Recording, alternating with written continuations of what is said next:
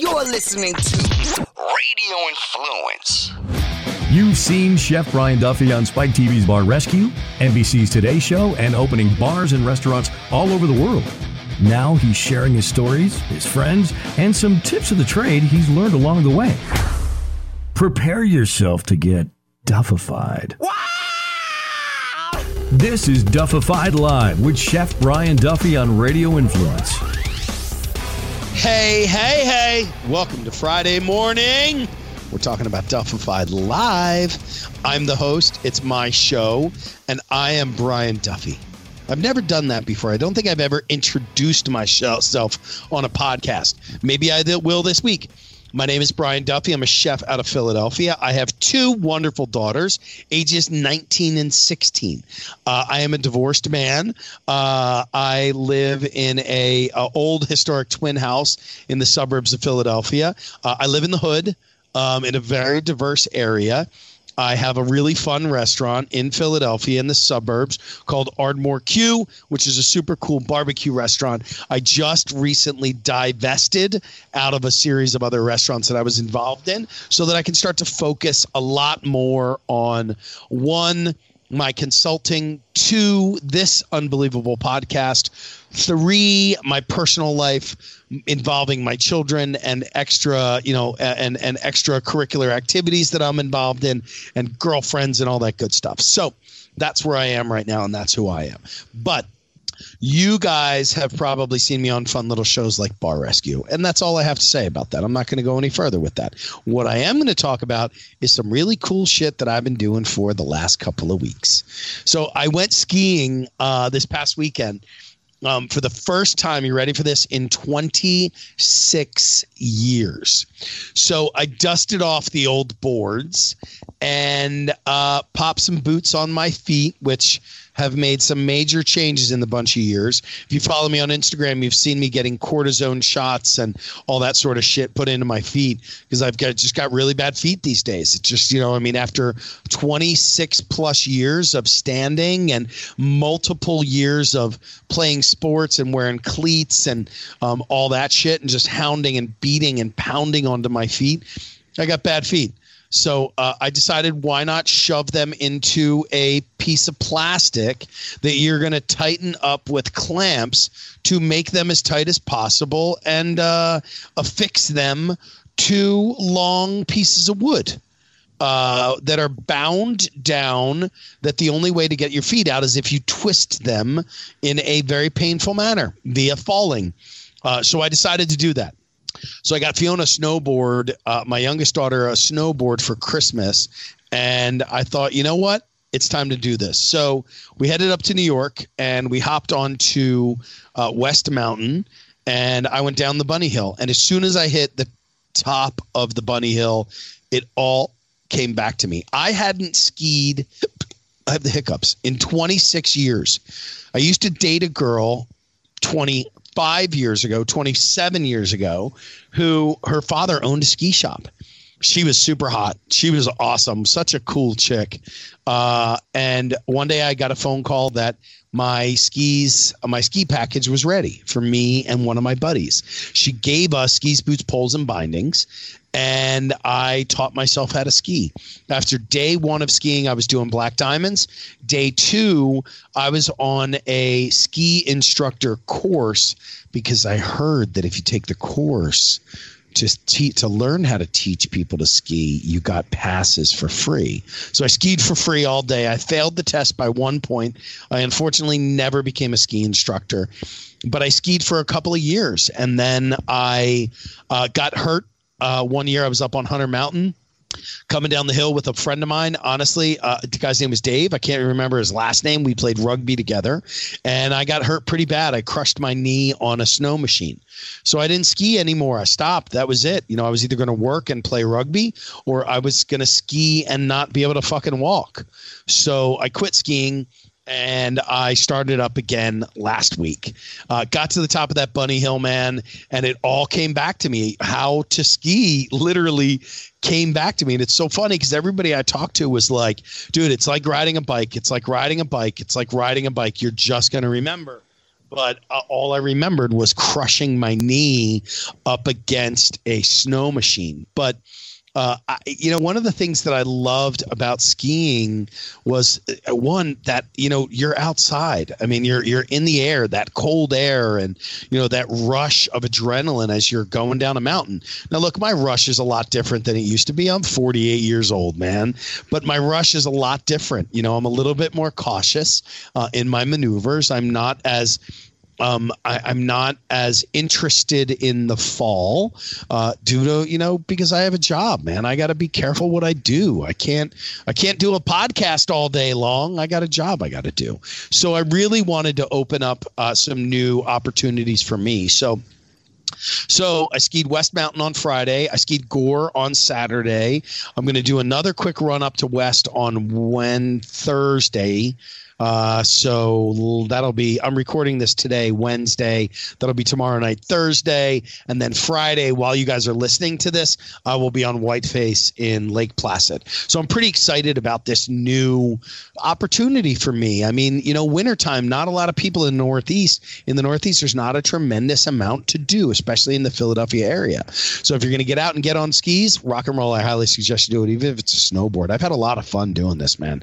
I really, really enjoyed myself myself this past week, and um, just the you know the taking the lift up and getting that cold air, just sucking it in. It clears your body out. It clears your brain out. To me, it was a boatload of fun. So.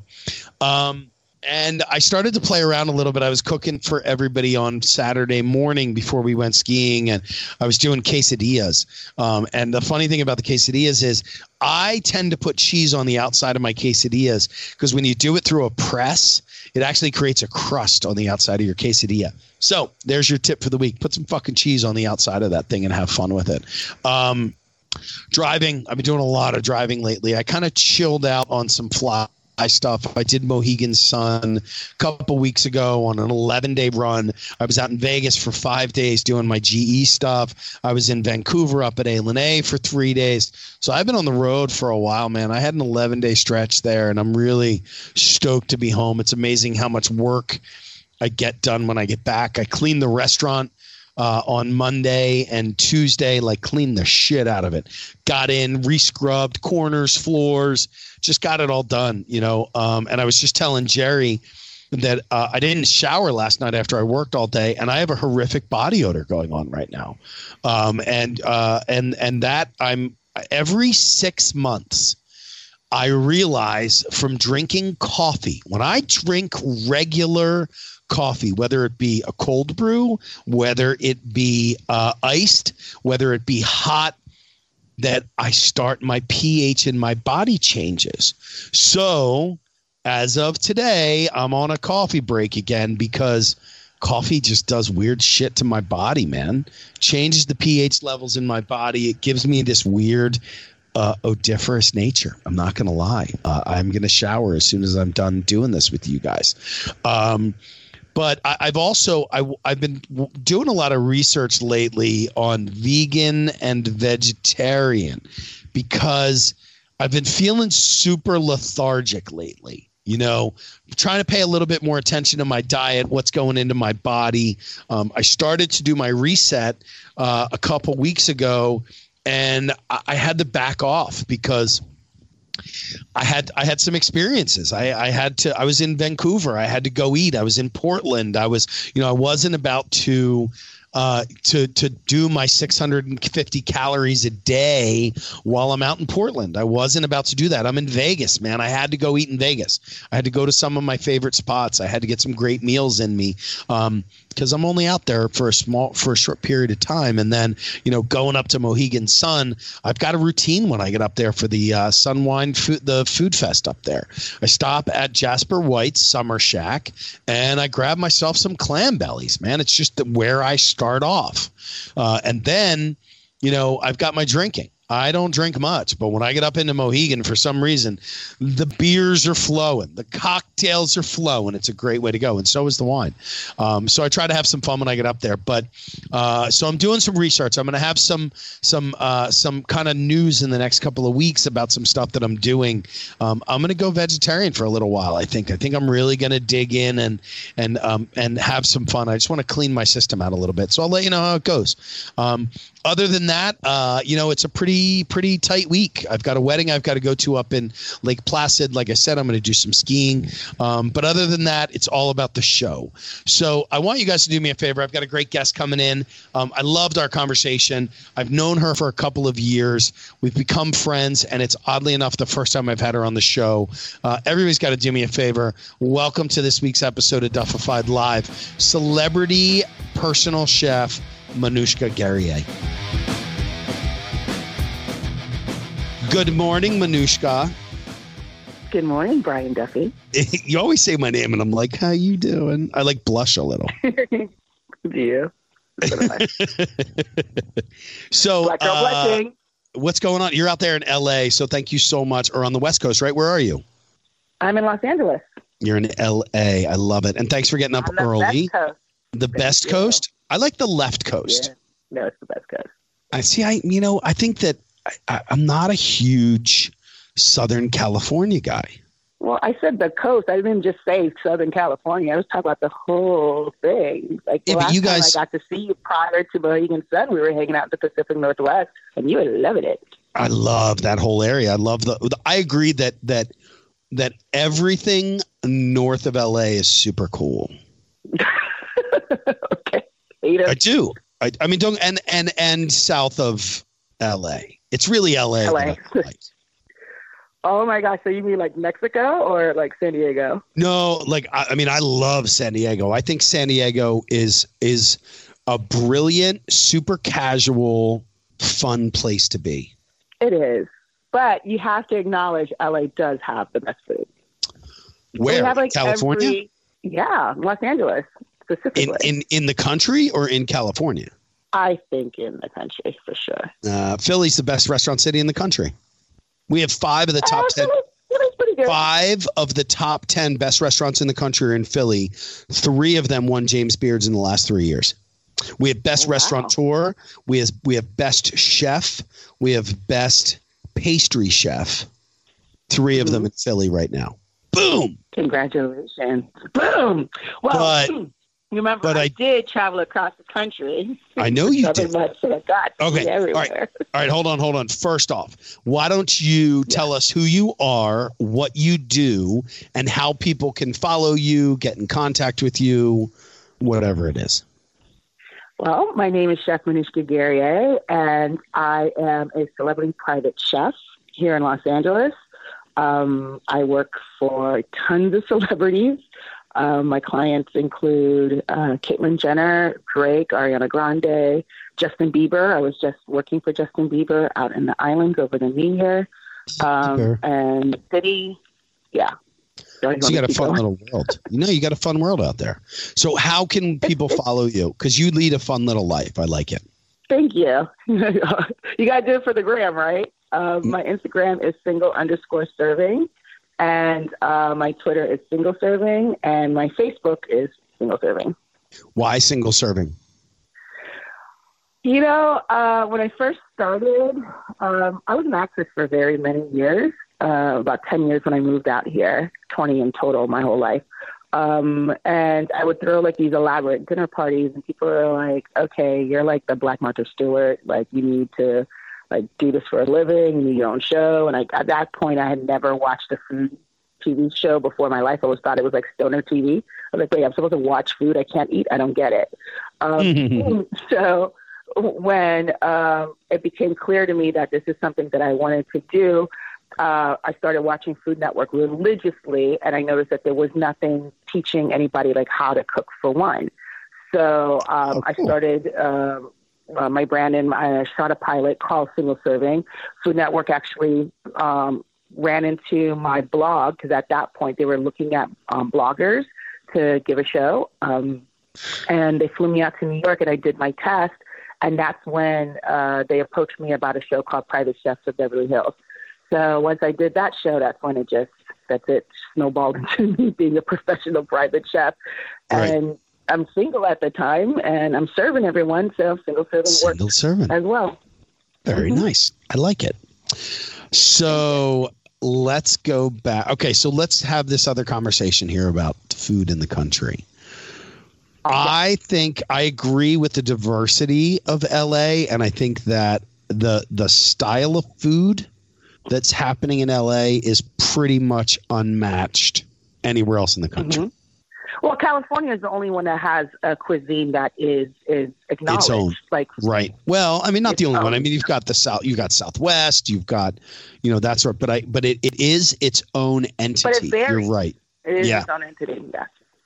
I mean, I think, you know, like, I mean, Nick Liberato, who's one of my dear friends, he's got a great mm-hmm. kind of meld of that Northeast attitude with that clean uh, palette of West Coast food that I love.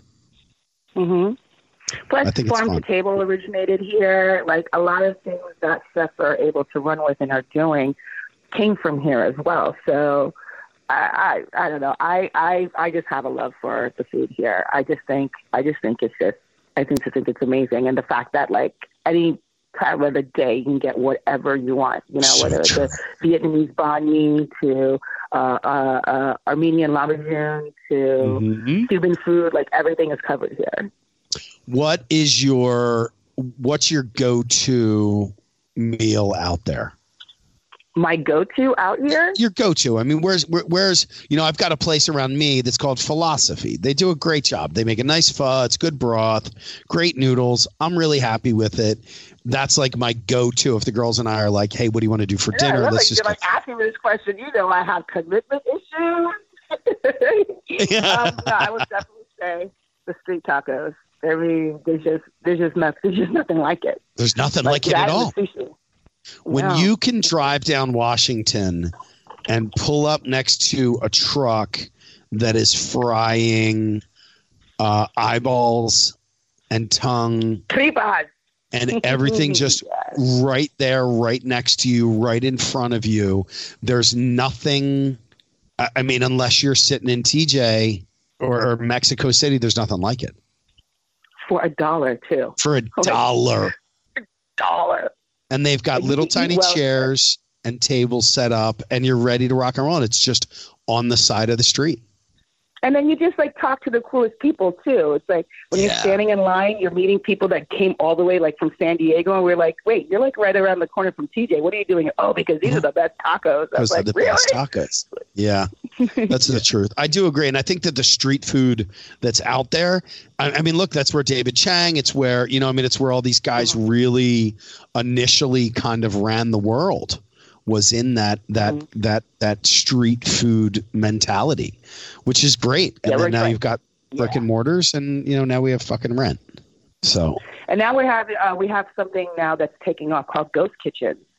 So oh yeah the rise of of um, Uber Eats and all this food delivery, you you got these great restaurants who are renting out space in their kitchen or these um, these. Uh, I, I don't know how to explain it really, but it's just like a lot of people who don't have the money to do a brick and mortar or don't have the balls to do a food truck. They're Yeah. serving really amazing food from these Yeah. ghost kitchens. it's tough, you know. I mean, the the the whole. I- I do a lot in. I do a lot that's involved in trending, you know. So I'm constantly Mhm. talking about what's going to be happening for the year, and it's the first year that the number one trending thing in food is about delivery. It's not Yeah. actually about a food item itself. It is the one thing that everybody's talking about. Thanks, Jeff Bezos. Everything is everything Well- is being delivered now. I mean, uh, there's a lot of struggles that come with that. I mean, you've got to realize that Uber Eats charges restaurants 30%. Yeah, You know, I mean, it's Yeah. right off the but 30% also it's cheaper cost. than You're running a 21% rent. liquor cost. Yeah, Well, that's in a ghost kitchen setting. yeah. That's in it. That's in That's that true. setting. I mean, you've got to realize that for me, where I've got a brick and mortar, and seventy percent of my business during the winter is to go, and I've got Grubhub, Caviar, and Uber Eats. Thirty percent Mm-hmm. off the top comes out of out of Uber Eats. So I've got a thirty percent food cost. I've got a twenty one percent liquor cost. I've got a you know a sixteen to eighteen percent labor cost, and then I've got fixed costs on top of it. And and when you break it all down, you're not actually making money. No, You know, this you're making exactly two to I work in 3%. I know, isn't it the best? You don't have to worry about Yeah. food cost. No, But I don't on have to worry top of about it, I mean-. I don't have to worry about valet. I don't have to worry about plumbing. I don't have to worry about any of that. Where's stuff. my chef jacket? Where's my damn Where's coat? my dishwasher? Uh, constantly there's a So- dishwasher quitting last minute in the middle of service. I don't have to worry about that at. When you're in it, yeah. So like what where did you where did you kind of come from? I mean, where did all of this where are you from originally? Miami, Florida, and my family. Miami, Florida. Yeah. Oh, uh, oh man, I you know I used to work in the Keys, and we used to have Mhm. a bus that would go down the south side of the highway into Key West, and it would come up Mhm. the north side of the highway into Miami. And I had a bunch of Haitian guys that worked for me, and I I loved those guys. I loved them. the So many nights they Mhm. missed the bus, and they would have to sleep on my Mhm. couch. You Oh, know, did, they and- ever, did the- you ever have our food? I've had, yeah, but I never like. I, I, I had a woman who used to work in a kitchen that I worked in in Key Largo, and she would Mhm. bring food in for me. You know, because I always cooked for Mhm. everybody. I loved family meal, and I would cook for people. But I, I absolutely loved. I loved my Haitian guys, and the food that they would bring in was brilliant. Yeah.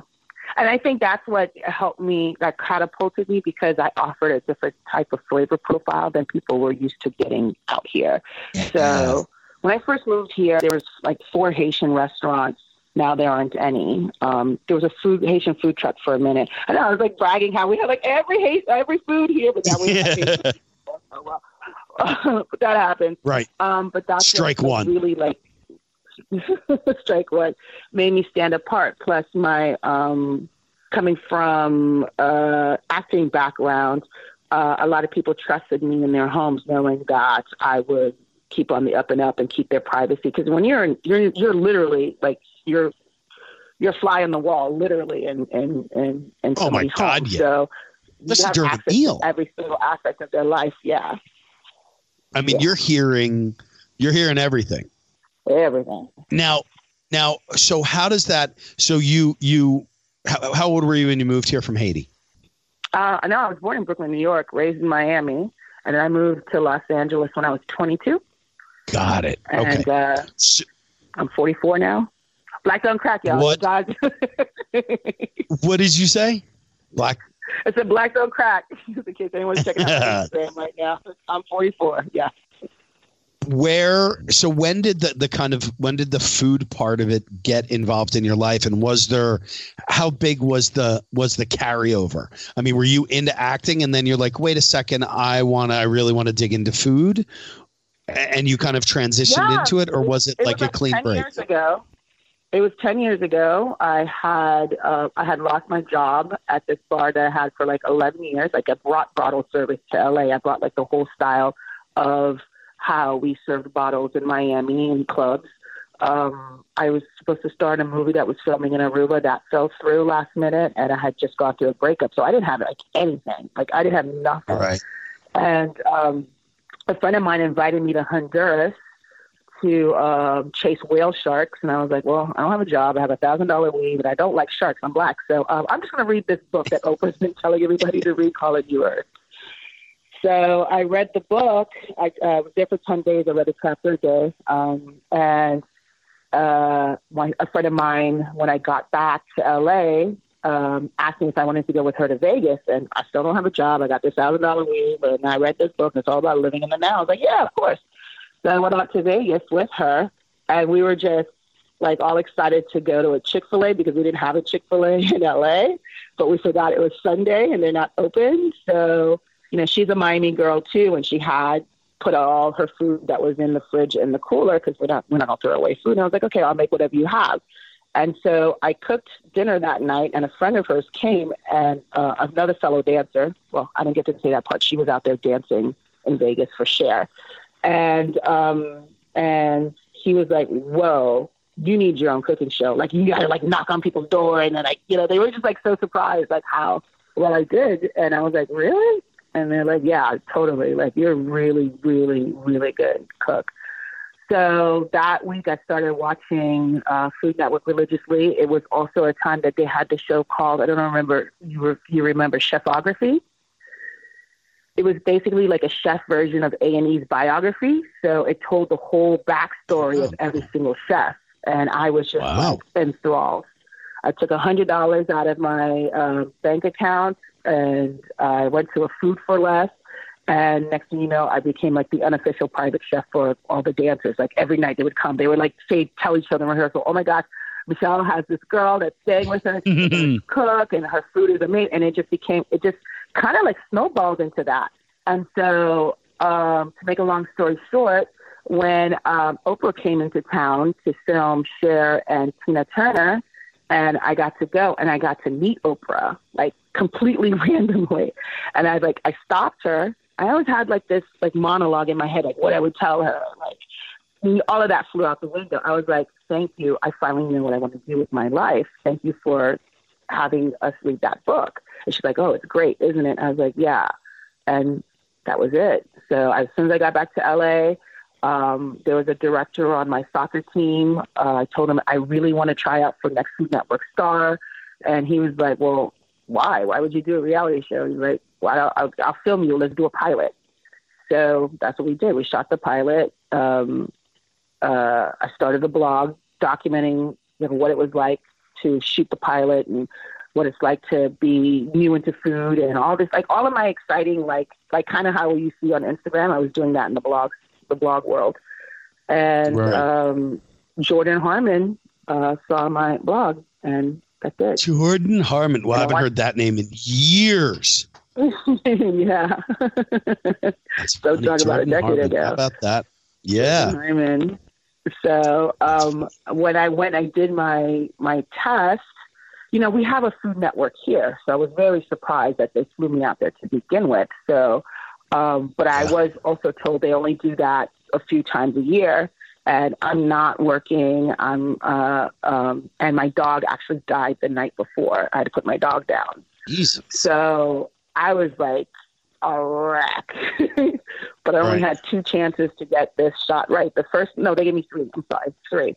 The first two times, whatever, I was not doing it well at all. And the third time, uh, I nailed it. And you know, when like someone kind of walks up to you, like really slowly with their hands kind of in prayer, and they're just so grateful that you just made their life so much easier. And I was like, really? She's like, oh my God, you did such a great job. I was like, really? No, it was so good. It was so good. I was like, really? And I just started bawling. She's like, what happened? What happened? I was like, I pulled out my dog collar from my pocket. And I was like, I had to put my dog down yesterday. And that's why I was the best. And she was like, wait, what? She's like, why did you come? I was like, because I didn't want anybody else to take my job. I, you know, I know you guys don't do this very often. And I had no idea Jordan was up, uh, up in the in the office, offices, up in corporate, watching the whole thing. So he had called down and they asked to send me up. And so he got to see like these waves between, you know, me, I'm a little bit on the dramatic side. he got to see like so Just many different colors in my personality that he was like, okay, we have this show called Private Chefs of Beverly Hills. I think you'd be perfect for. And that was it. Nice. Well, good. Yeah. And And then, I found a way so to tell that story a lot shorter. you don't have to tell. An- no, you don't. That's you. Part of your. Part of part of you and and and the you know I mean we've known each other for a couple years now I mean and part of you is your storytelling ability so fuck that don't Yeah. don't curb it own it i tell stories that way as well Yeah. though because there's Yeah. because they're they're parts of your life i mean you remember it so vividly and, and you're excited about that so the add-ins that you put into there are what you know you're creating that same excitement that you felt for other people fuck that don't don't don't censor yourself you. Oh, you know, you know, I'm not really good at that. I know, I know, I love it. So now, I, I mean, so how does it how does it go I mean, so now you start getting into you know all these people's homes and you start working for these people i mean as the private chef are you spending you know are you a contracted employee that's there for a six month period are you doing one-offs H- how does that all be, I do, I do all to of it. Build mean, It's, it's catering. It's it's one-offs. It's it's uh, yeah. I was with Diddy for um, almost a year. I was with the Getty family for a year. Um, Joe Russo and his family. I was with them for six months. Like it, it varies. Um, Caitlyn, I only do one-offs for her. Um, I did her first Father's Day. Uh, there was one time she had me over because she had Sharon Stone over for dinner, and um, she needed Sharon wanted a great understanding of her transition because she just couldn't get it because I mean Bruce was like uh, God, so like how like she's like I need an explanation. She's like, okay, we're gonna have my girls come over and we'll explain to you because you'll come and cook dinner.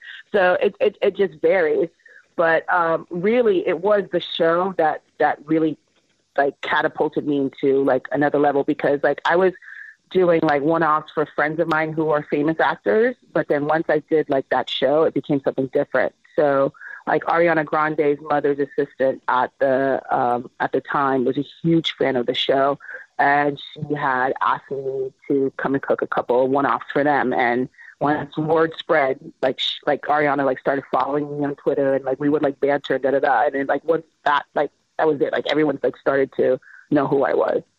That's cool Yeah, I just I don't I I, don't love know. her. Like, it's not like something like I was planning, but it just kind of just it just snowballed into this other thing. I know she's bad for my baby girl. Well, and I, you know what's funny is like, I mean, look, I have girls. I have little girls. I have little girls. My Mhm. girls are 19 and 16, but I grew up with, you know, I grew up with those shows. I mean, I grew up with Victorious. You know, I mean, those were shows that I that I loved, and watching her, you know, go from the the ditzy little, uh, you know, bubbly uh, character into a a force. You know, I mean, Mhm. that's and then I mean, t- see, I guess you know. Look, I want to ask all sorts of questions about these people that you're working with, and I know that you have confidentiality within a lot of that stuff. I mean, so let's do this. Worst. You don't tell me the name.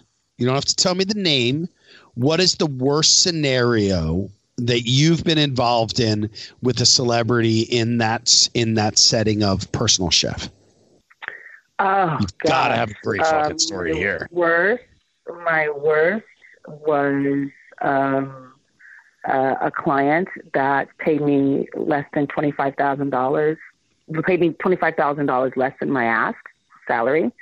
Um, had me working uh, five to seven days a week, uh, sixteen to twenty hour days. No, thirteen to twenty hour days. Thirteen was my minimum. When I was only supposed to be doing lunch and dinner, I was doing breakfast, lunch, and dinner and the corporate card never worked. I was paying for the groceries on top of it. That was my absolute. ab- That was rock bottom. That was like my absolute worst. But how long? I mean, eh, but now to me, that seems like that was a choice by you to do that. I mean, if somebody, if if if I showed up and they're saying to me, "Hey, I'm paying you twenty five thousand dollars less," I'm leaving. You know? yeah, I mean, but I'm also rolling. you have I'm to walking out. with the with the with the with the height of social media, especially Instagram. I've got, like I told you, I'm 44. There's like 20 year olds who'll do what I'm doing for a lot less or for free because you know it's it's something like I mean it's it, the, the private chef game has changed exponentially over the last like four years, four or five years. It's it's pretty crazy. Has tanked. Um, you have people. I don't know. It hasn't tanked. It's just it's blown up. Like everybody, like you don't you don't really need a culinary degree anymore to to be one. oh, It's like, trust me. you know, I do these events, and if I see one more fucking person and- tell me they're a celebrity chef, every corner there's a celebrity chef. You know, they've been in a magazine one time. Now they're a celebrity chef. It's, it's. I, I don't even. I don't even. I mean, I tell people, I'm like, I'm just a chef. Don't put the word celebrity in front of it. It's not a world that I want to live in. Just leave it super simple. I don't even have the word chef on my jackets unless somebody else. Well, that's why it. I Like say did- I'm a celebrity private chef because I work for celebrities. But I'm not saying that. I'm. Oh, there you go. Ah. I like it. So, so But I that, mean, so that scenario. kids will do anything. How long did you? How long did you work at that job? Uh, I can't say. I mean, a week? Long, okay, No. all right. Uh, I was, I there a long time. That's a that was a wow. Okay. Well, because I, I, So- had listed, I had listed on where I was and for how long, and I was like, I don't want anybody to backtrack. I got you. No, no, we're good. I understand that. That's cool. That's cool. So, and what? So now, okay. So you did that that for a period of time. Let's talk about like a Mhm. one-off situation where you're working with celebrities. You know, is there anything, you know, that you're like, I cannot believe that this is happening right now. I can't believe, like, you know, you're working with, let's say you're working with a celebrity, and the next thing you know, he starts getting a blowjob from a guy from a girl in the middle of dinner. These are the shit that we want to hear about. We want gossip. no, I've, Witherspoon. I we'll dig not into been your food. privy to any of that. No, Nothing not, like no, I've not been privy wild. to any of that. No, no, no. no. 'Cause I know I've, everyone's like- been very, very respectful in that. Thing. really because I mean I know I- I Mhm. have a friend of mine who who was a chef for uh, who was a chef for a musician, and he was like, "You have."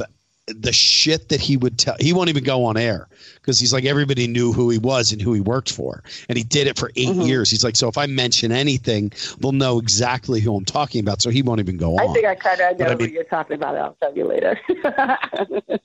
and he, I'll, I'll tell you right off the bat that you don't. I'll tell you right off the bat that you don't. sure. because this person Okay. has has 100% has completely disappeared and is is nowhere to be found did that for eight years made a fuck ton of money and literally disappeared uh, lives in the islands Yeah, a lot of so it's kind of that. funny yeah i mean why wouldn't you you know i mean why wouldn't you live out. in that get world out. Yeah, Yeah. crazy because I, I guess you're on call. you know, being on- 24/7. exactly exactly But and I, so I how is it work for families and and and like young couples, you know, just married, like Justin and Haley. Like I don't I don't work for like the the single rock star. Like I've I've never right no yeah. and is that a choice or that's just not something that you've ever gotten into Uh, it's just not something I've never gotten into. It's just always, I think my my reputation kind of um, kind of like spoke for itself of how how like I took care of people's families and how like it's yeah, it's like I kind of just like mixed in. I wasn't like standing out, so right that's just And how so now with- happened. it never was like intentional. I now like with creation yeah no seriously with creation of menus and that sort of stuff i mean are you doing a full you know are you doing a lineup on a monthly basis on a weekly basis on a daily basis No, I mean- no, it's, it's it's actually right right right before service. Most of the time, they change their mind so much, so much. right so like in in what way In what way? Like you can plan a meal because you have to shop for it, um, Right. And and they'll and then the house manager or whoever is in charge, the handler, uh, approves it, and then. 20 minutes before service, that the uh, principal's like, well, no, I want this. And you're like, wait, what? and they like to eat fast. They don't like to wait. And you just gotta Right. you just gotta improvise at all times. At all times. I Yeah. think maybe I think it's only my one off and my catering that it's the exact menu, but uh, in someone's home it changes every day. that's a drop Every day. that right I've never made what I plan to make. so how are you i mean so you just got finished doing whatever uh, shrimp too, remember kids are very, very picky eaters too. So I, I have that Fuck kids. aspect. Fuck kids. well. sorry I, you know i've done i used to do i used Nobody to kills an donate more than a kid, man. Oh my god yeah. I used to do uh, i would i would donate private dinners to people for charities because it was easy. They got a lot of money and the charity was super appreciative for what it is that we were doing. And I, I got it down almost to a science. We would partner up with a grocery store. The grocery store would cover a large cost of the food plus get marketing involved blah blah blah blah blah. It worked out really well for us and I used to have this one couple that I don't know what it was, but they would always bid on me and win. Well, they had these two kids, and the kids lived on scooters in the house. So Oh, no. everywhere they went, well, and the kid wants to get water, he rides his fucking scooter over. Like the kids didn't walk anywhere; they were on scooters the entire place. An elevator, they'd ride the uh, the scooter into the elevator, elevator up to the bedroom. Like it was, it was craziness. But you know, I mean, I would I would dog? set up the dog. You gotta like the dogs. They always have more than one dog, and then the dog is just hanging out in the kitchen the whole time, and then you just have to kind of Oh, like God. not trip on the dog or step on the dog. I know. My dog is the know, same color as like my my job is so glamorous. It's not. I it's, it's, know. it's it's definitely the hardest thing I've ever ever done in my life, and I never Well, I mean, it's so ever like if you ask anybody in my family, like if they ever thought I would grow up and become a chef, like they'd laugh in your face. So it's like the fact that I've gotten from started from where I did to where I'm at now just like blows so many people's minds. and and I mean, do you have a staff with you, or are you doing this all by yourself? by myself. But if it's uh, from one off, depending on the amount of people that are coming over, um, the amount of guests, um, what the like what the event is, and the budget, then yeah, I can have help. But no, it's usually me by myself. And then, so in regards to the training, what did you say? Single serving. Yeah, there you go. Single serving. It's me. It's just me. So in regards to the training part of this, I mean, where you know you said you know you were reading you were reading Oprah's book. I mean, where Mhm. where was there any formal training at all, or was it all self taught? No, no, all self taught. I have a super palate. So um, when people like, I didn't grow. But super up palate, super palate doesn't lead to technique. Super palate leads to great flavor And I'm also profile. a, a Google chef. So if where- I don't, if I if I don't if I don't understand how to make I something, like it. a client's asking me to make something and I don't know. Hello, we have Google. So I don't understand how people are Sure. so ignorant right greatest- now. We have every YouTube videos like I'll I'll make it happen. There's no excuse for it not to happen. How many times do people yeah. send you a text message? How do I do this? And how many times do you want to reply? Fucking Google it. Yeah, all the time. Like I get it all the time. Okay. Hey, what do I do with Sam? I don't fucking know. Google it. You know, I always give great responses and I always give great recipes through. And like my favorite is Thanksgiving, the day before Thanksgiving. My phone is fucking blowing up. What do I do with turkey? What do I do with stuffing? How do I do this? What would you do? So I started selling my own turkeys out of the restaurant. Like it just got to that point. We just started having fun with it. But um, so so I mean you're you're still learning. You're still teaching yourself. You're still what it, what is what is one of the most challenging meals that you've somebody was like I would love to have this. What is one of the most challenging meals that you've had to create in all this time? Where you were like I have no idea what the fuck that is. I, I, like I don't even remember because these things they're such a blur after a while. I just Yeah. go home and just throw myself into the bed and pass out. I don't even remember my like. Gosh, who asked me to make something that I was like, what? Um, I think. Oh, yes. Actually, it was actually on the show. Um, so on the show, we were all paired up. There were six of us, and we had to do this uh, party for these teenage moguls. And um, one of the chefs said that she's going to do a build your own crepe bar. And I was like, well, I hope you know how to do that because I don't know how to make crepes. like I flat out, I was like, I was like, mm-mm. I was like, I really, you, you say that you could have did a build your own burger bar. You could have done build, you know, anything easy, but you're, you're picking that. To me, crepes was like, that was hard. And I didn't want it to be on camera that I don't know how to make a crepe. And I was just like, uh-uh, no. Um, Right. and then she got completely overwhelmed, and I had to jump in and I had to help her, and I made crepes. I know that sounds like crazy, but like for me at the time, like that was like no way. There's no way I'm doing that, and especially on camera. I don't want anybody to like. I just didn't want to mess up my street cred at that moment. At that Sure, time. of course. So, Well, and you're doing it in front of a camera as well, and they're following everything you're doing. mhm. You know, the last thing they want to do Mhm. is see you googling a fucking recipe for crepes on your phone. Know? well, the I mean, batter was tough one. already made, thank goodness. But like, but like, you know, like the whole technique and the whole process, I was like, wait, what? Because it's like, Yeah. for, for me, it, I thought it was. I never even ate a crepe before at that at that point. Oh, So Yeah. now what about I mean, so you lived in your in a in a truck going across country for a while. What was how did that come to? 28 foot fifth wheel. 28 foot fifth Nice. yeah, um, I just I, there was a moment where uh, I wasn't traveling. Usually, when the principal goes out of town, I get to travel.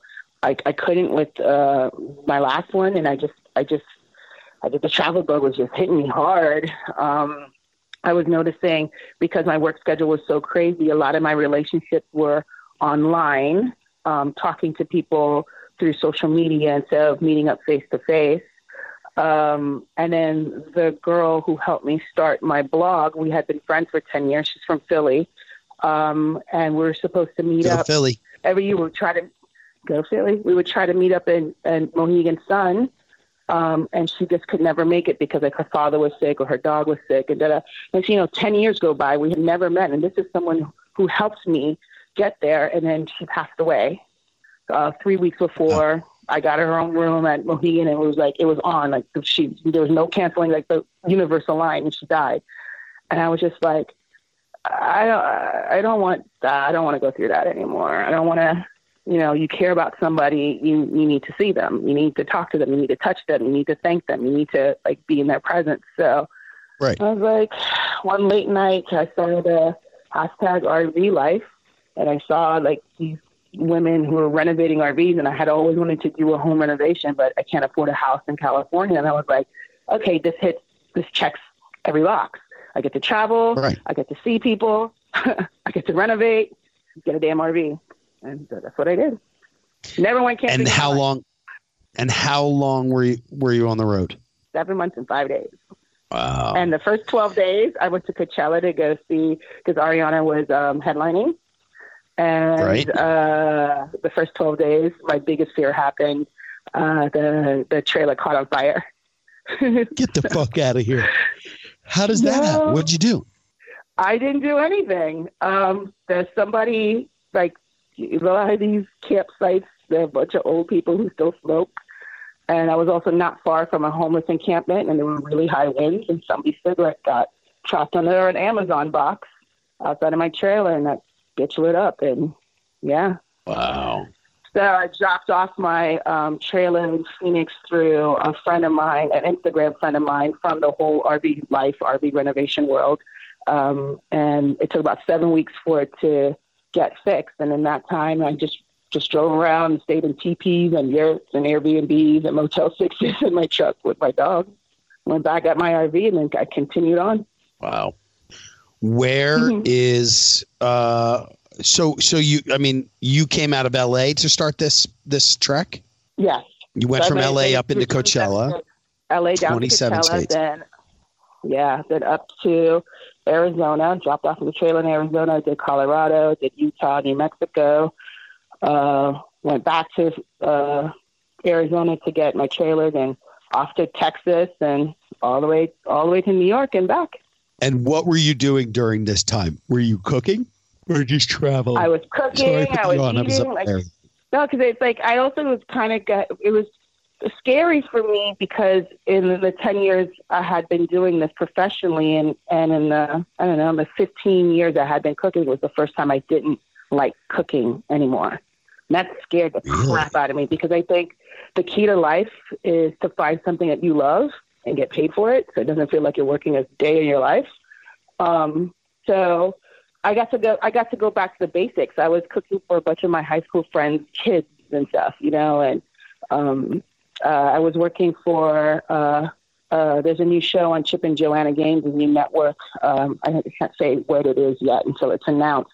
But I got to work for that family in Utah for uh, two weeks and cook for the um, the whole crew and stuff. So that was cool. So it was just like I, I, I got to go back to basics. I didn't get to be like overwhelmed with the celebrity world that I had been dealing with for like the last decade. Right. And so where okay, so I mean these are these are I mean how many of those places were you just like fuck I could totally live here or the experience that I've had here is unmatched to anything else? I mean, Oh my I find that with, with travel. I mean, I, you know, people say to me, "Hey, have you ever been to here?" And I'm like, "Oh my God, yes! There is a place on the corner of Fourth and Fifth that is, you know, has the greatest fucking French onion soup." Like I remember little tidbits of every single city. You know, like Pawtucket, Rhode Island. Who the fuck's been to Pawtucket, Mhm. Rhode Island? You know, where there's a great bar that's an old ice skating rink up there, or that's an old roller skating rink up there, where they make all of their mixers. These guys are making their own fucking Baileys.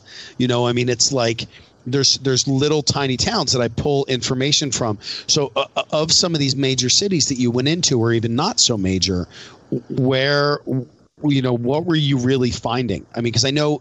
Uh, the information that I get from travel is unmatched to anything that I could ever read or or buy anywhere. Of course, of course. so, so um, you know, what are some of your favorite cities? I actually they were like all the small towns were my favorite. Like uh, New Orleans is my favorite city outside. I, it, it's just my favorite wow. city in America. Period. It's just, I mean, I just, just refound New Orleans a couple weeks delicious. ago. You what? I just refound oh. New Orleans a couple weeks ago. It, yeah, it, it well, was. It was. definitely venture out about 30, 40 minutes to like my girlfriend Danny's um, Houma, Louisiana. Houma was just Houma was, and I was there during Hurricane Barry, so I, I, I ended up spending two weeks over there. I didn't go anywhere. Um, I got to go crabbing on the side of the road. I had like the best food ever. I went. Uh, uh, we went chasing gators, like you know, just all this stuff I never thought I would do in my life. Um, I went to an old sugar plantation where the old guys that had been working at the plantation like since they were kids and they're like in their 70s and 80s now they made me dinner so i got to like try like all these different types of food, like low country like cajun cooking um it was so similar to the flavor profiles i grew up with with haitian food that i was just like completely sure. blown away um in thibodaux uh, so i loved that trip alabama i only wanted to go there like spend a night in a that? Walmart parking lot. Then, what? Where did you say that Alabama? was? Alabama. Uh, oh wait, were you Alabama? saying that I love? Okay. No, so no. You I, you said you spent a night in a Walmart parking lot. What what part of Alabama? Yeah. So that was my plan. My plan was to stay in a Walmart parking lot because you can you can you can you can park with your RVs there overnight for free. They don't like make oh. a big deal out of about about it. Right. Um, just with Alabama's history, it's a very dark history. Yeah. And I'm a black woman and I'm traveling by myself. Sure. You know, get your rest overnight and head on off to Nashville. Um, my friend Danny's friend um, that brought me to the plantation in Thibodaux. She had a friend named Bubba who has a lake house in Pell City, Alabama. She's like, "You need to go see Bubba. You gotta go see Bubba." And I did, and I ended up staying there for a week. From wow. one night in a Walmart parking lot to being like lakefront living for a week. Sure. It was just fantastic. Um, I got to discover their their version of an In and Out called Milo's. Um, yeah. I got to cook like my butt off, which was awesome. I made like Adam Perry Lang short ribs, uh, which I always wanted to try to make myself. um, so yeah, no, it was just like cool. I was like in a family setting.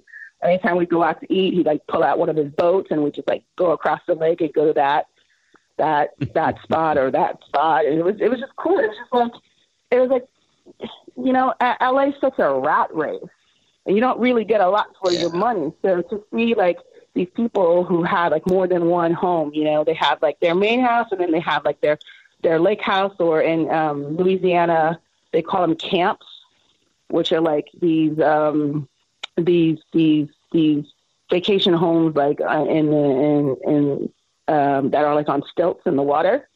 And you know, you just you know, you take your family out and you enjoy time with your family on the weekends. So it was like it was like a huge like eye opener to me compared to like what I'm accustomed to out here. So I really I really enjoyed my time in that region. And then it was like, you know, I spent so much of my time arguing with people over politics on social media, and I'm I'm hanging out with like straight up Trump supporters. Never seen so many guns in my life. Like uh, everything that I thought I abhorred about people. Like, I learned we have a lot more in common. We want the same things. Yeah. We just don't know how to communicate.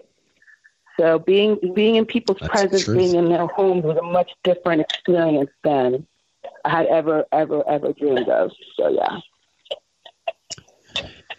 And so so where is the decision to kind of end that? And and I mean, was that, you know, where so you, you went you ended up down in alabama you're hanging out there for a week you're in new orleans you're doing all that were there any of these northeast you know were you heading north at all i was but the thing was i had lost seven weeks I lost waiting for the trailer to be fixed. I lost a lot of time that I had allotted for the road. So uh, the fact that I had never planned to spend like three months total in the southern region. So by the time I made it up to the east, I got as far as like Beacon, New York. And Beacon, oh my gosh, what a magical little place!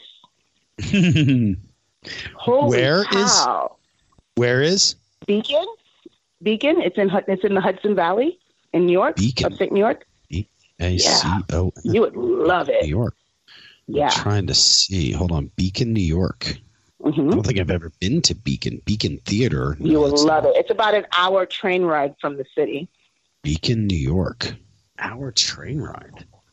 hmm Do, do, do. Beacon, New York, Wikipedia. Oh, look at that cute little town. That little town right Yeah. there. It's awesome. That's- what? And How did you end really up there?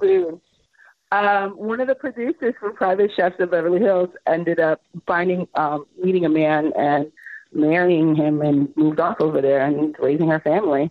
And so that was the thing. It's like everywhere that I was like checking in and people saw that I was getting closer and closer to where they lived, like, oh my God, you're come over and you're going to park Right. here.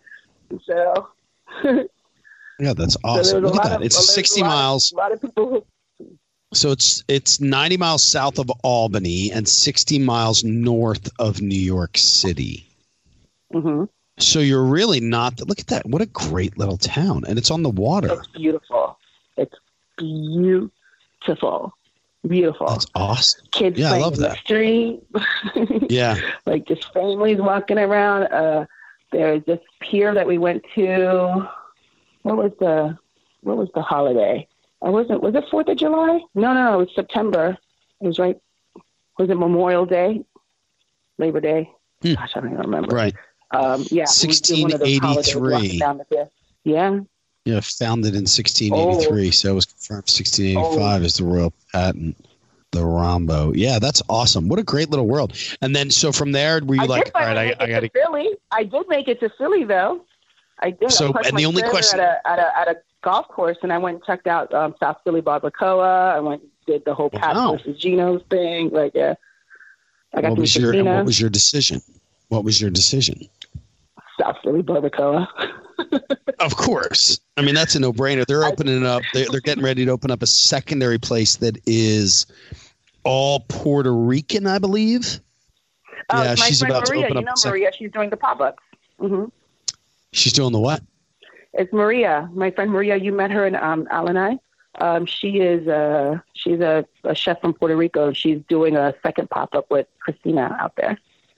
Oh, that's Chef cool. Maria Grubb. No, yeah, I was just yeah, I was just reading about that yesterday. There was an article that had just come out about that that they're opening up a secondary location. hmm Yeah, she That's was there. cool. She was there with um, Monty. Do you remember? There was uh, two Puerto Rican ladies with Monty. Of course, yeah. Monty's in my uh, Monty's been on the show as well, and she is Uh-huh. going to be on stage in Vegas with us at my Food and Beverage Innovation Center. Oh well, thanks for the invite. Well, I there's only I only have a certain amount of people that I do every Uh-huh. year, Uh-huh. so I know, I know you're a quick. I do. I mean, look, I have a group of people that I work with, but for us, she was the only chef who doesn't isn't in the industry. hmm So all my other chefs are full blown industry chefs. So their knowledge of what because our because the Food and Beverage Innovation Center is all about industry. So I pull Yeah, but one she worked chef. for Roy a Choi for a minute. She's she's she's from she she she she knows how to she knows She worked to for who? that. She worked for Roy She Choi worked for for- a bit.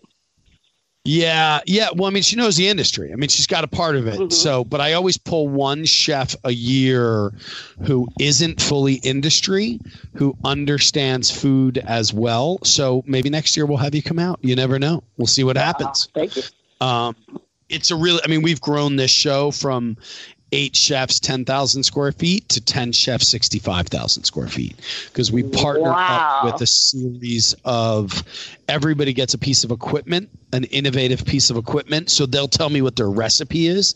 They submit recipes through to us to me and my team and then what we do is we pick we send them a food list they choose their top two proteins. We then go back through and say, okay, Monty is going to use deboned chicken leg, you know, and then she's got to create a recipe using that product. And then they send the recipes through, two recipes to us. We pick we pick one of them and then they execute that on stage. And then we feed 500 people per demo. Oh wow! And I have 30 culinary students from the Culinary Academy of Las Vegas. Chef's Warehouse sponsors all of our food with new and innovative food items. And a company called Middleby Corporation does all of the super cool products. So, like, we work a lot with induction, we work with hoodless fryers, we work with self filtering. Um, uh, equipment. I mean, we work with one piece of equipment called the Houdini, which you can cook seven trays of bacon and not smell it due to a catalytic Why would, converter. why would you and want that? Bacon smells best. well, because you got to realize that a lot of these people that we're we're really marketing to, or that we're trying to get to understand innovation, um, are in these super tiny little places. So I've got a 1,200 square foot bar on a corner in Boise, Idaho. Do I want my bar to smell like bacon all day? You know, I mean, there's like, and they don't have a hood system. They don't have a filtration system. So what this does is it removes all of the uh, the air laden grease vapors. So there's some really cool, innovative products that are out there. I mean, look, we're, we can talk about sous vide and we can talk about that stuff all day, but there's pieces of equipment out there, like some of these combi ovens that are 25 and 30 grand, that will do the work of five pieces of equipment in one location. So that's what we're marketing to, and that's what we're really trying to go for. So that's why I have nine innovative chefs, and then usually one kind of uh, one really more of a demo chef than a production chef. So it's fun. It's a really neat thing. And if you want to go to the show, let me know. I'll get you some passes. It's pretty badass. It's in Vegas Thanks. the Have a last great time. Monday, Tuesday, Wednesday of uh, March. So it's fun. Yeah. But so so so what's what's next for you? I mean, what are you doing now and and what's happening? I mean, you just cooked for for Justin Bieber and his new bride. Mm-hmm. They're awesome. They're really awesome. Yeah. Good people. Um, yeah. Now. How strict? What what is what does he have a strict diet? I mean, is there like because I know a lot of musicians are super strict on their diets. Well, he's gluten free. Um, he he he's just been diagnosed with Crohn's disease, so um, Oh, his diet needs to reflect that as well. Yeah. Yeah, that's a tough one. yeah. hmm And so, what else? What's his favorite food? My daughters would love to know. I don't. I, I I made a lot of cheeseburgers one day. I ended up making like te- ten cheeseburgers one day. I don't know if that's his favorite food, but he definitely loves burgers. He ate ten burgers in one day. over easy. Well, not him, but I ended up making ten burgers that day. Nice. so, what's next for you? What are your What are your next? Uh, what are you doing in the next couple months? The next couple months, well, um, I did film a lot of the journey, so I have a crap ton of footage to get through. Um, and so I'd like to have that edited and start pitching because I, I think I think it'll make a very interesting show for a streaming network. Um, so I have that. Uh, get to do more gigs on the road, the chef appearances. Like I'll get to see you in, um, I, I think in July, and for um, LNA. Uh, oh, I don't know. Yeah, I don't know. Uh, I think Uh, I don't know what's going it's on. But I heard it's happening in July. My problem is I'm, I'm in. I am on the road for like three weeks of the month in July. Still filming? separate appearances. Um, so my show is kind of chilled out right now. There's a lot of changes that happen at Food Network. So my show right. is just kind of hanging out for a little bit. Um, you know, I- I mean, look, we're talking about network TV. I, I don't, I mean, I don't have cable. For me to Mhm. watch the premiere of my show, I had to drive up to upstate New York. You know, the next Mhm. episode I watched on my phone when I borrowed my buddy's password for DirecTV. So Um, you know, cable, cable, and network TV is in a weird space. So there's a lot of different stuff that's happening. So as as chefs that are doing TV stuff, uh, you know, I don't chase TV. Um, so I mean, I do my pitches and then I walk away. If something happens, I'm cool with it. Uh, my show, uh, who knows what's happening? I actually I'll know at two thirty this afternoon. So Oh, because I have luck. my Food Network. Yeah, well, thanks. I appreciate it.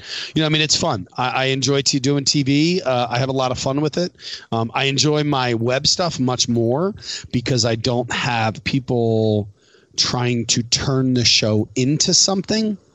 Um, you know, because what I do is a, is a totally different than what a lot of other people do because my background's total industry. You know, so so my knowledge plays within there and the food and the menu development. And prior to being on the phone with you, I did a live menu read for 45 minutes. You know, where I break down somebody's menu and where they can make more money and do all that stuff. So it's a lot of fun for me to do that stuff, and I enjoy it. So, um, but uh, but well, cool. Well, uh, Manouschka, I really appreciate you hopping on with us. Um, you know, to get that insight into, you know, somebody who's done the, the the the varying degrees of the industry that you have, from walking in, you know, going from acting into, you know, that chef world and being self-taught is is super cool. Plus the fact that you know you've documented your trip across the country, which there's so many great opportunities, and I feel bad for people that don't travel.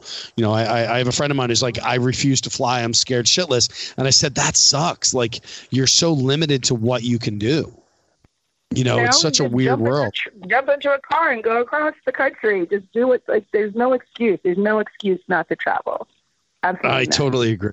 I just booked four Take a flights train, yesterday. take a bus, So take a car, take a freaking what is one of them bird scooters? Well, now they've got they've got what do they call that train? The Pacific Coaster or something? That's ninety nine bucks from L.A. up to uh, Seattle. Mhm. I believe there's a whole train that you can That take. It's 99 beautiful. bucks and it just runs the coast. So, I mean, that's something. And it's like a two week trip. I would totally do that. The best the best coast. Um, so, uh, all right. Well, why don't you uh, tell me again kind of how people can get in contact with you and, you know, anybody out there who's looking for a private chef that, you know, wants to bring you in, how do they get in contact with you? You can email me at single serving at ymail. Stop making fun of me about that. Single serving at ymail. Yeah. What the fuck? Hold on. Back up. Back up. Back Whatever. up. Back up. What is. It what was is like Yahoo Ymail? was trying to be cool. Yahoo like trying to be cool like Gmail and then never survived. It's kind of like you know Google tried to do their own like Facebook. It happens, you know. People just whatever. So, I own single serving. so what happened was Manouschka yesterday uh, emailed me and she sent me her email and I immediately looked at it and replied Y or G and like an hour and a half later you replied back and I just sent it to my assistant and I'm like Sam I, I think it's a typo I looked at the phone Y is above G I totally get it I think it's a mistake so we never actually got any of your information um, so check your email for an email from my assistant because we got to get your headshots um, out so we can have Maggie take care of those for Well, you. So I texted it but, uh, to you too, so I texted you. I know you did, and I thought you made a typo. I totally thought you made a typo because you no, had no, I Y man. texted you my Yeah. headshot. I texted you my one sheet. I know, but you have to realize in this case, I'm just the talent.